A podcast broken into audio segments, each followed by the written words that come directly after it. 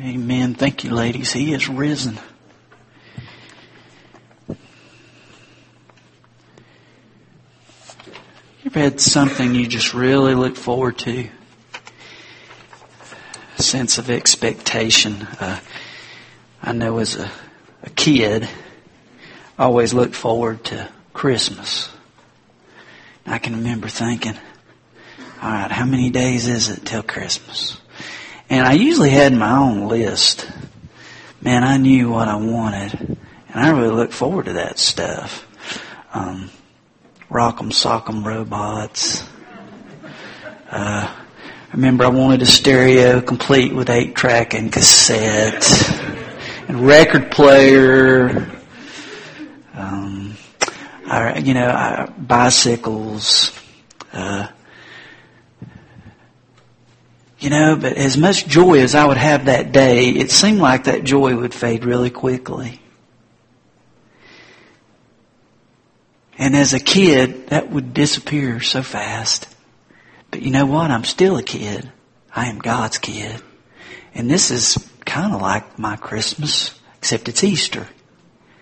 And there's a gift that I have, and its significance doesn't fade. And that's why we're here. We're here because we believe that God's gift is enough, has paid for us. This morning I want to look at the account of the resurrection in John chapter 20. I want to read verses uh, 10 through 18. We're going to look at a large portion of the chapter. And, and as I looked at it, I thought, you know, if you look at this section of scripture, it gives us a beautiful description of the resurrected life. And we're going to look at that this morning. We're going to look at a lady who understood she was forgiven. And we're going to look at the fact that we need to go out with a message that you can be forgiven. And finally, that there's more to come in Him. But turn with me, uh, John chapter 20. And this morning I, I just wanted to read 10 through 18, section where Jesus appears to Mary. I'll ask when you find that if you would stand in God's honor as I read. Then the disciples went back to their homes, but Mary stood outside the tomb crying. As she wept, she bent over to look into the tomb and saw two angels in white seated where Jesus' body had been, one at the head, the other at the foot. They asked her, Woman, why are you crying? They have taken my Lord away, she said, and I don't know where they have put him. At this she turned around and saw Jesus standing there. But she did not realize that it was Jesus. Woman, he said, why are you crying? Who is it you are looking for? Thinking he was the gardener, she said, Sir, if you have carried him away, tell me where you have put him, and I will get him. Jesus said to her, Mary. She turned toward him and cried out in Aramaic, Rabboni, which means teacher. Jesus said, Do not hold on to me, for I have not yet returned to the Father. Go instead to my brothers and tell them I'm returning to my Father and your Father, to my God and your God. Mary Magdalene went to the disciples with the news, I have seen the Lord and she told them that he had said these things to her. Let's pray. Master, uh, thank you. You are love. You are the fulfillment of love. You are love himself. We are here because you are alive. We have hope because the grave is empty. We have a mission because you want others to know. And Lord, I just pray you grab hold of our hearts this morning, God. Father, I'm weak, but you are strong. Speak to us, God. We need to hear from you, Lord. I need the filling of your spirit. I need your anointing, your touch. And I just need to know that your spirit continues to move in this service. You move thus far through what we have done for you. I just pray you keep it up, Lord. I don't want to block what you want to do, Lord. We need you. Speak to our hearts. In your name we pray. Amen. it had been a tough couple of days for those who love Jesus. I mean, after all, at one time he was popular, at least among a large segment of the community. But then when it came time to choose who would die, they chose this guy who was a real lowlife. A guy who had committed of crimes. And instead they said Jesus is the one who should die. They said, crucify him, let Barabbas go free. And, and these ladies, and, and we, we meet here as, as it starts out in John chapter 20, Mary Magdalene, we meet Mary. And you see, she, she loved Jesus and, and, and she stayed close as she could as Jesus went through that tough time, as he faced the beatings, as he had to carry the cross, as he hung up on the cross. And we mentioned this morning that she and some other ladies watched from a distance. And I had said I, I felt like the reason they watched from a distance was because it was just too painful to get too close. Because they had felt their hearts grow real close to Jesus. Why? Because they saw in Jesus something they wanted, something they had been looking for their whole lives. And Jesus, that was it. He was the one. I believe they were convinced he was the promised one. But he hung up on the cross and, and he went through all that rejection and, and all that pain and then he said, it is finished. And I said this morning, he didn't say, I'm finished. Praise God. He said, it is finished. But then he was placed in a tomb. And it was a tough time for Mary. She, she had grown to love Christ. And, and why? Why, why was she so close to Him? Why did Jesus mean so much to her? Why was she so moved that she couldn't rest through the night? Why was it that she prepared these spices? Why was it that she would take that journey up to the tomb? Why? Because Jesus had first loved her. Jesus had forgiven her. We read uh, about, turn with me to Luke chapter 2. Just a brief verse here that tells us about this lady.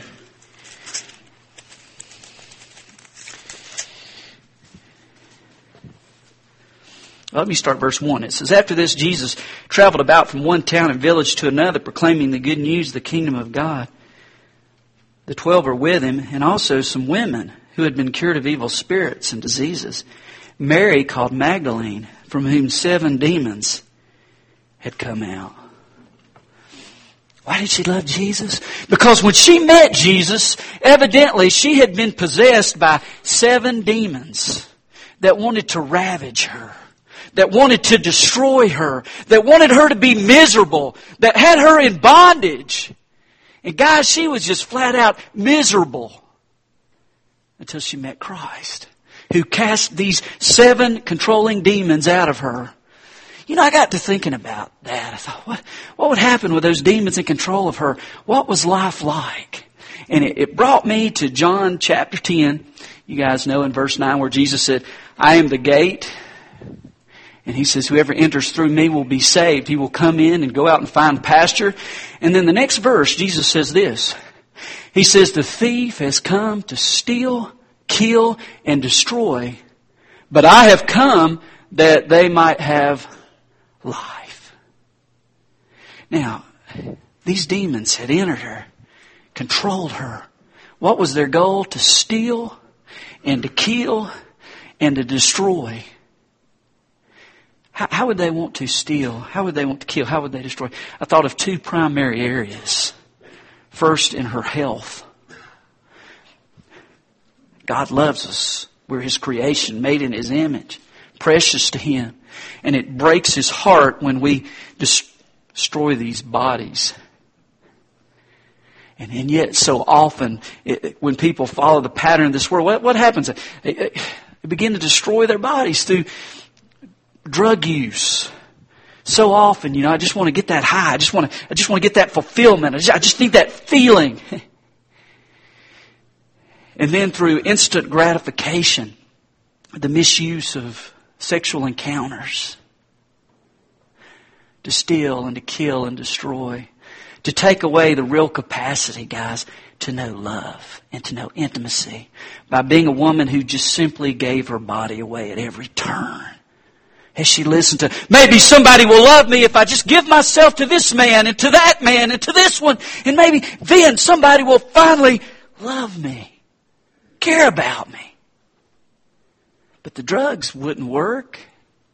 Sexual encounters wouldn't fulfill.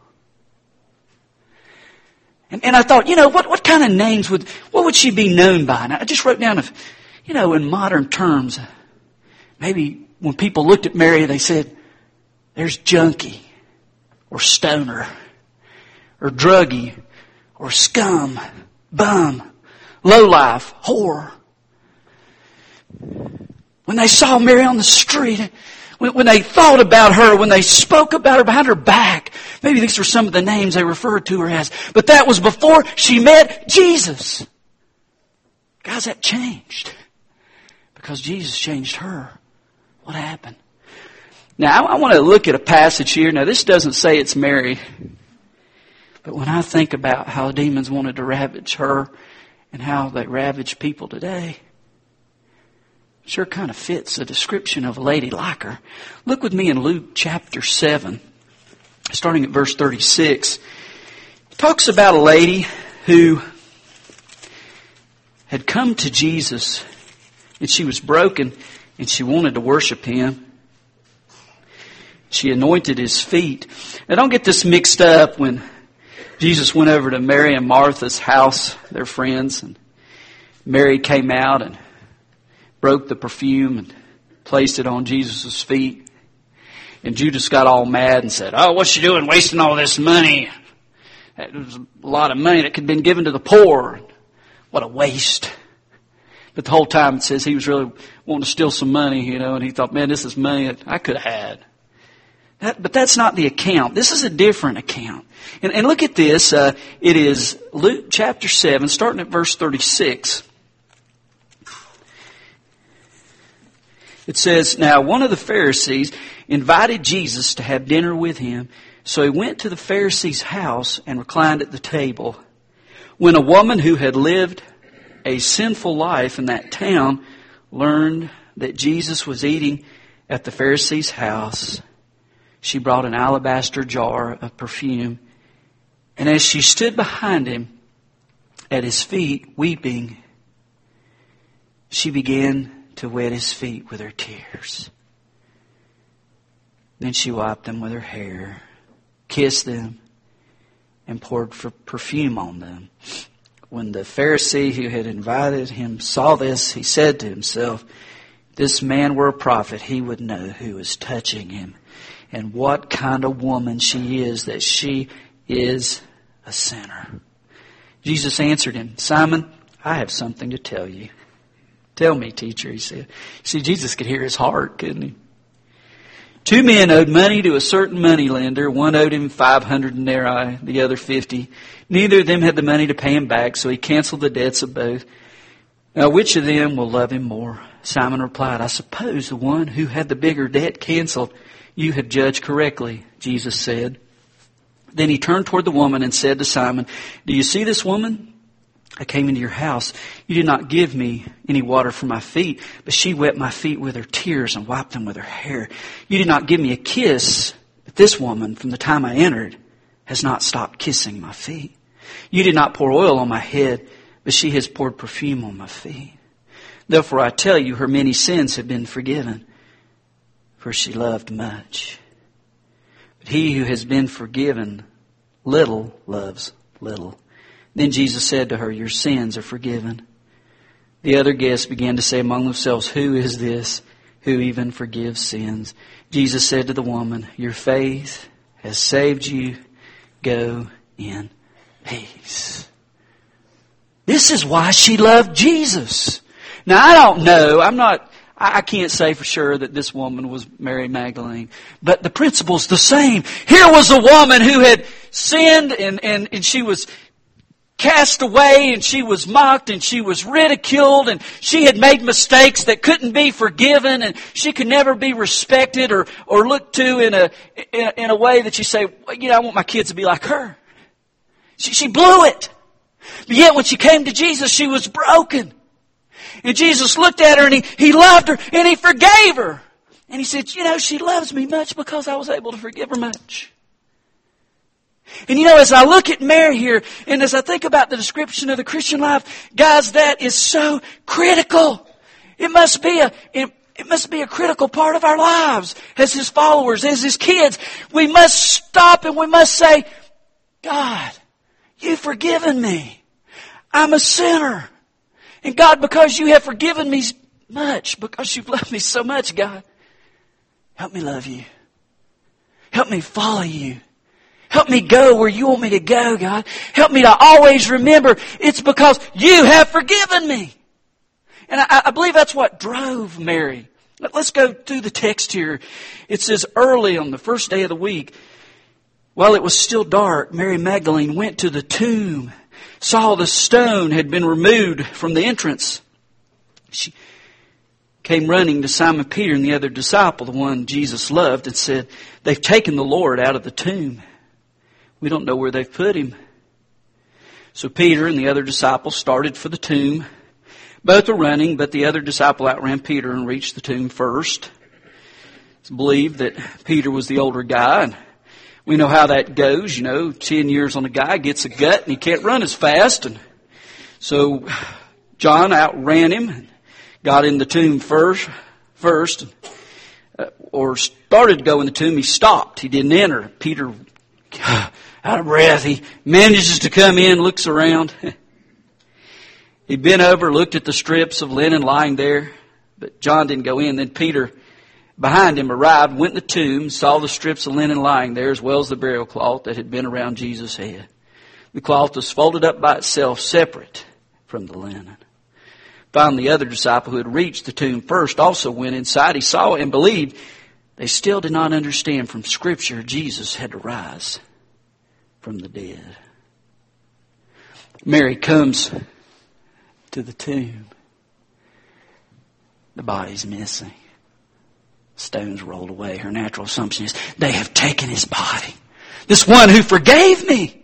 This one who loved me. This one who received me. Everybody else mocked me and cursed me and ridiculed me, but not Jesus. He set me free. And she didn't know what to do. So she ran to Peter and John, who she loved and respected because they had followed Jesus too. And they came running looking for him. And you know, I love it. Someone in the tomb said there's at least two miracles there. They came in, the body was missing, and second, a single man folded his clothes. But you know, you do look at that, what a miracle.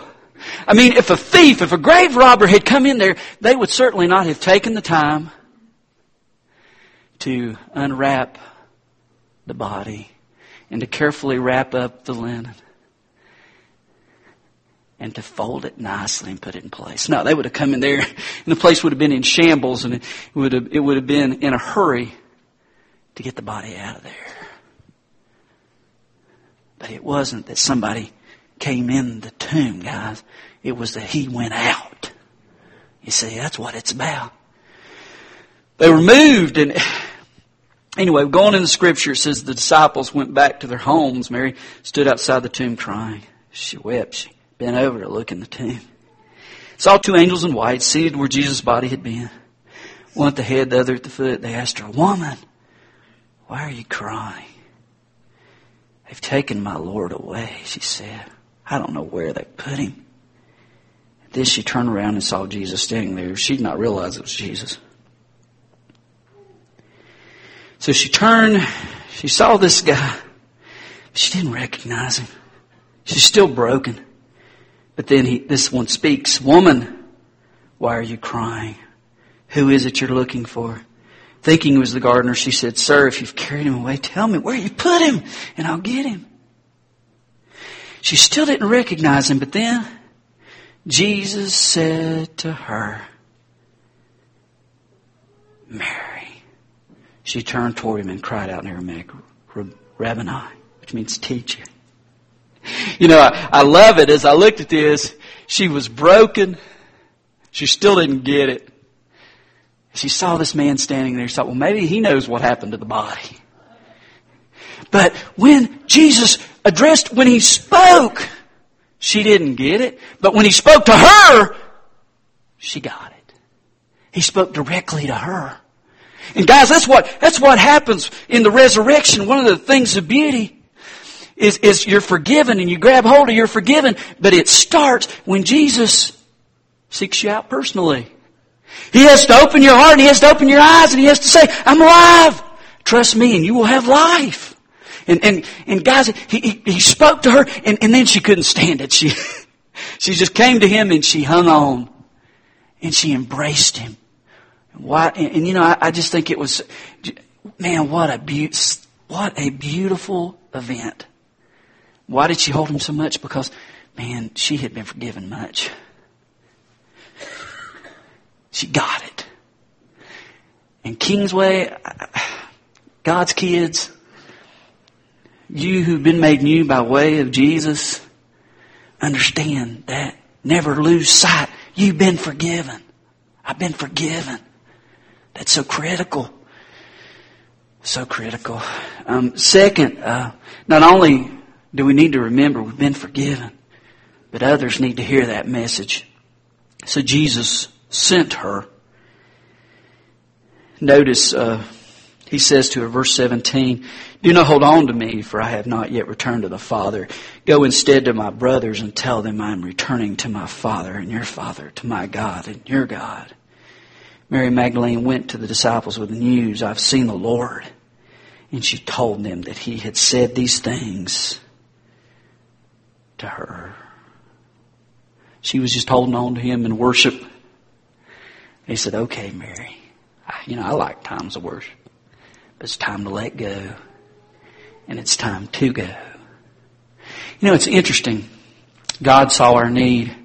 So the Father sent the Son the Son did His work, so the Son sent the Spirit, and the Spirit comes to live in His people. But it's all to go because the, God sends. God sent His Son. The Son sent His Spirit, and He wants to enter your life. And He has a mission. It is to go. And I want you to see as we go down through here, uh, verse 19. It says, On the evening of the first day of the week, when the disciples were together with the doors locked for fear of the Jews, Jesus came and stood among them and said, Peace be with you. After he said this, he showed them his hands and side. The disciples were overjoyed when they saw the Lord. Again, Jesus said, Peace be with you as the Father has sent me. I am sending you. And with that, he breathed on them and said, Receive the Holy Spirit. If you forgive anyone his sins, they're forgiven. If you do not forgive them, they are not forgiven. He was giving them the message that sets people free. It wasn't that they were personally able to forgive. It was that they had this message that was sent directly to them that was to be passed on that sets people free. And that's that Jesus is alive. What is the gospel? What is the message Mary sent to them? The message that's to be carried out? It's that he lived among us as God Himself without sin. He was crucified. He was placed in a tomb, but He is now alive. He came forth from the grave. And we can trust in that life and have life. And He's sending them out on that mission, and He still sends us out on that mission today, guys. Now, turn me to 2 Corinthians chapter 5.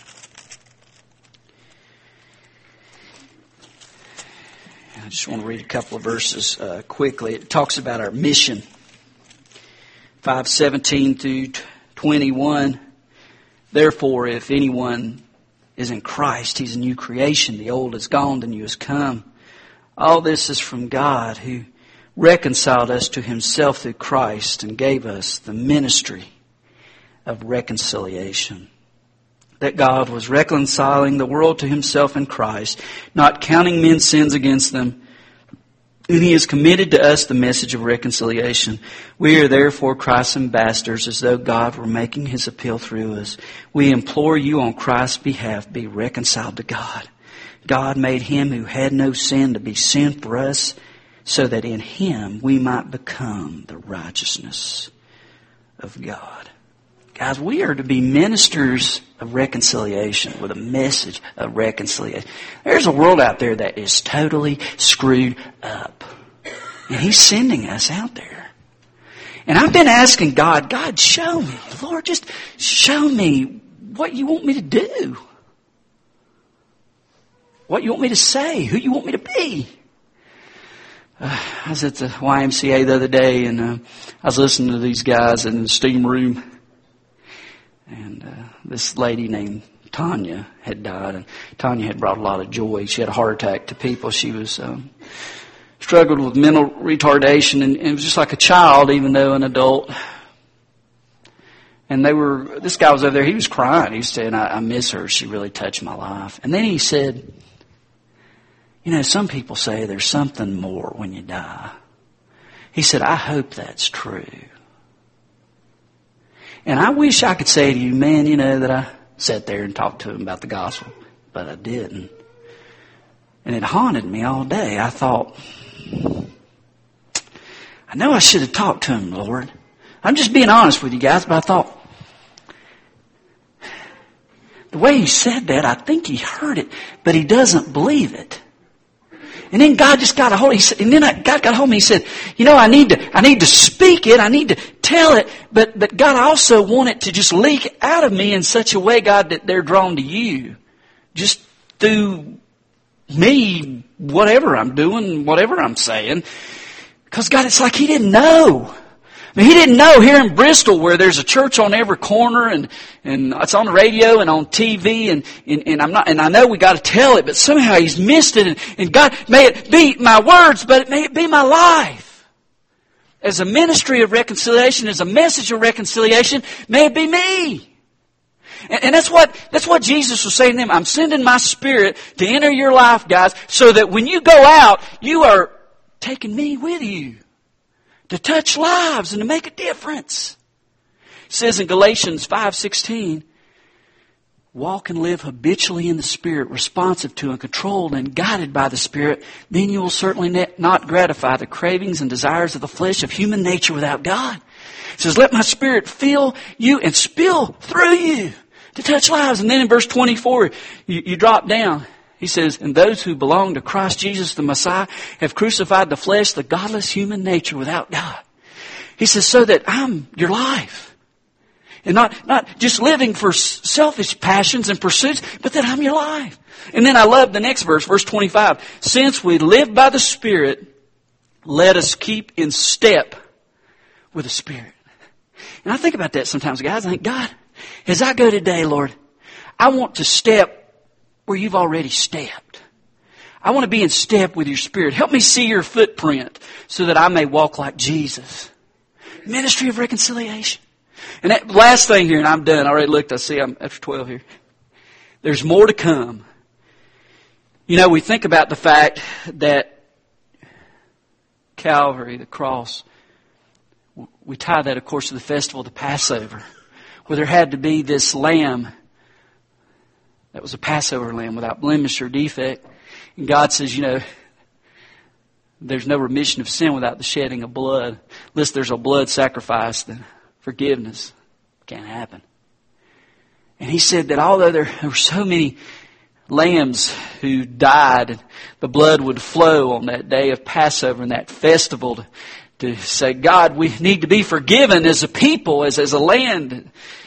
And then Jesus came and he said, my blood I'm the perfect lamb and, and no longer do all these lambs need to be sacrificed. My sacrifice is enough. And, and we think of that and, and it is a beautiful picture, but that's not the only festival. You know, on the resurrection day, this day that we love, that we celebrate, that we look forward to, there's another festival. It's the festival of the first fruits. And, and here's what happened on the festival of the first fruits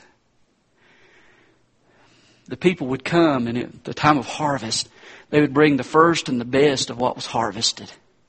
And they would present it as a sacrifice to God. And, and what they'd say is they'd say, Lord, you're good to me. You've allowed me to have this crop. And I'm coming and I'm offering this to you as a way of saying, I trust you, Lord. I trust you that there's going to be more to come.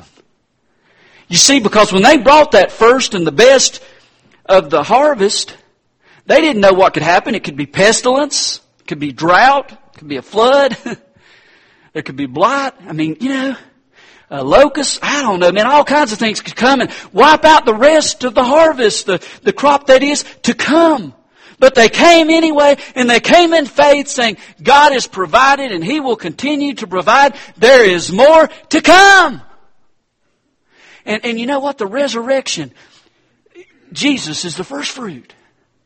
He is the one, and by being raised from the grave, He says, guys, I have come as the perfect sacrifice, the first sacrifice, the one who's paid the price that's worthy before God. But you know what? There's more to come. I love it in James chapter 1, verse 18. It says, He chose to give us birth through the word of truth that we might become the kind of first fruits of all He created. The word of truth, the fact that Jesus saves, forgives, enters our hearts, that He is that perfect sacrifice, guys, that He makes us new people, forgiven. When we cling to His word, His truth, by faith, the grace enters and forgives. And He chose us, it says, before the foundation of the world. he, he looked at us and He loved us. And it turned me to Romans 8 here. I'm closing it up. So I thought about this in Romans 8. I said, man, the first fruits, what God has offered before us. What, what a beautiful hope that we have. Uh, starting at verse, he started at verse 22 of Romans 8. It says, we know that the whole creation has been groaning as in the pains of childbirth right up to the present time. Not only so, but we ourselves who have the first fruits of the Spirit groan inwardly as we wait eagerly for our adoption as sons, the redemption of our bodies. For in this hope we were saved, but hope that is seen is no hope at all. Who hopes for what he already has? But if we hope for we do not yet have, we wait for it patiently. So what's he say here? He says, man, the whole creation's groaning for Jesus to return. For God to make things as they're meant to be. He says, not only creation itself, he says, but you and I, God's creation, a new creation in Christ Jesus. Old is gone, new is come. We too groan. Man, we've been adopted as his kids, grafted into his family. He says, but there's more to come. And I love that. He says, it's my hope. I wait eagerly for it. The redemption that he will provide. I'm redeemed, but I'll be fully redeemed. He says, I hope that was saved. Hope that seen no hope at all. I'm not hoping for what I already have. There's more to come. There's more to come. You know, I, I love a story. Uh, you guys have heard it, but it's cute. About the lady, you know, she told a preacher, she said, Now, preacher, I want you to make it clear to the funeral director and everybody else says, when they put me in that casket and clothe me, I want a fork in my hand. And he said, what are you talking about? She said, well, it's like this. When I was a little girl, he said, man, we loved to eat. And we'd have those get-togethers and the food was awesome. And some of them would come and start collecting plates and they'd say, now, keep your fork. Cause there's more to come. The dessert's coming. Keep your fork. There's more to come, child of God. There is more to come. And I guess as I come to the end of this, as I look at this description of the resurrection, these three things are so important, guys. Do you know His forgiveness? Have you been forgiven? If you have, live in that forgiveness. Don't ever forget. Remember. And remember others need that forgiveness and He sends us to go. And then thirdly, there's more to come. And I don't know where you are. Do you understand that? Do you know that? I mean, is God more like a distant relative or is He your dear daddy? Who is He to you? And if we have a time we call invitation, I don't know, maybe God's spoken in your heart. Maybe you have never Said, God, I, I need to be forgiven. Enter my heart. Change me.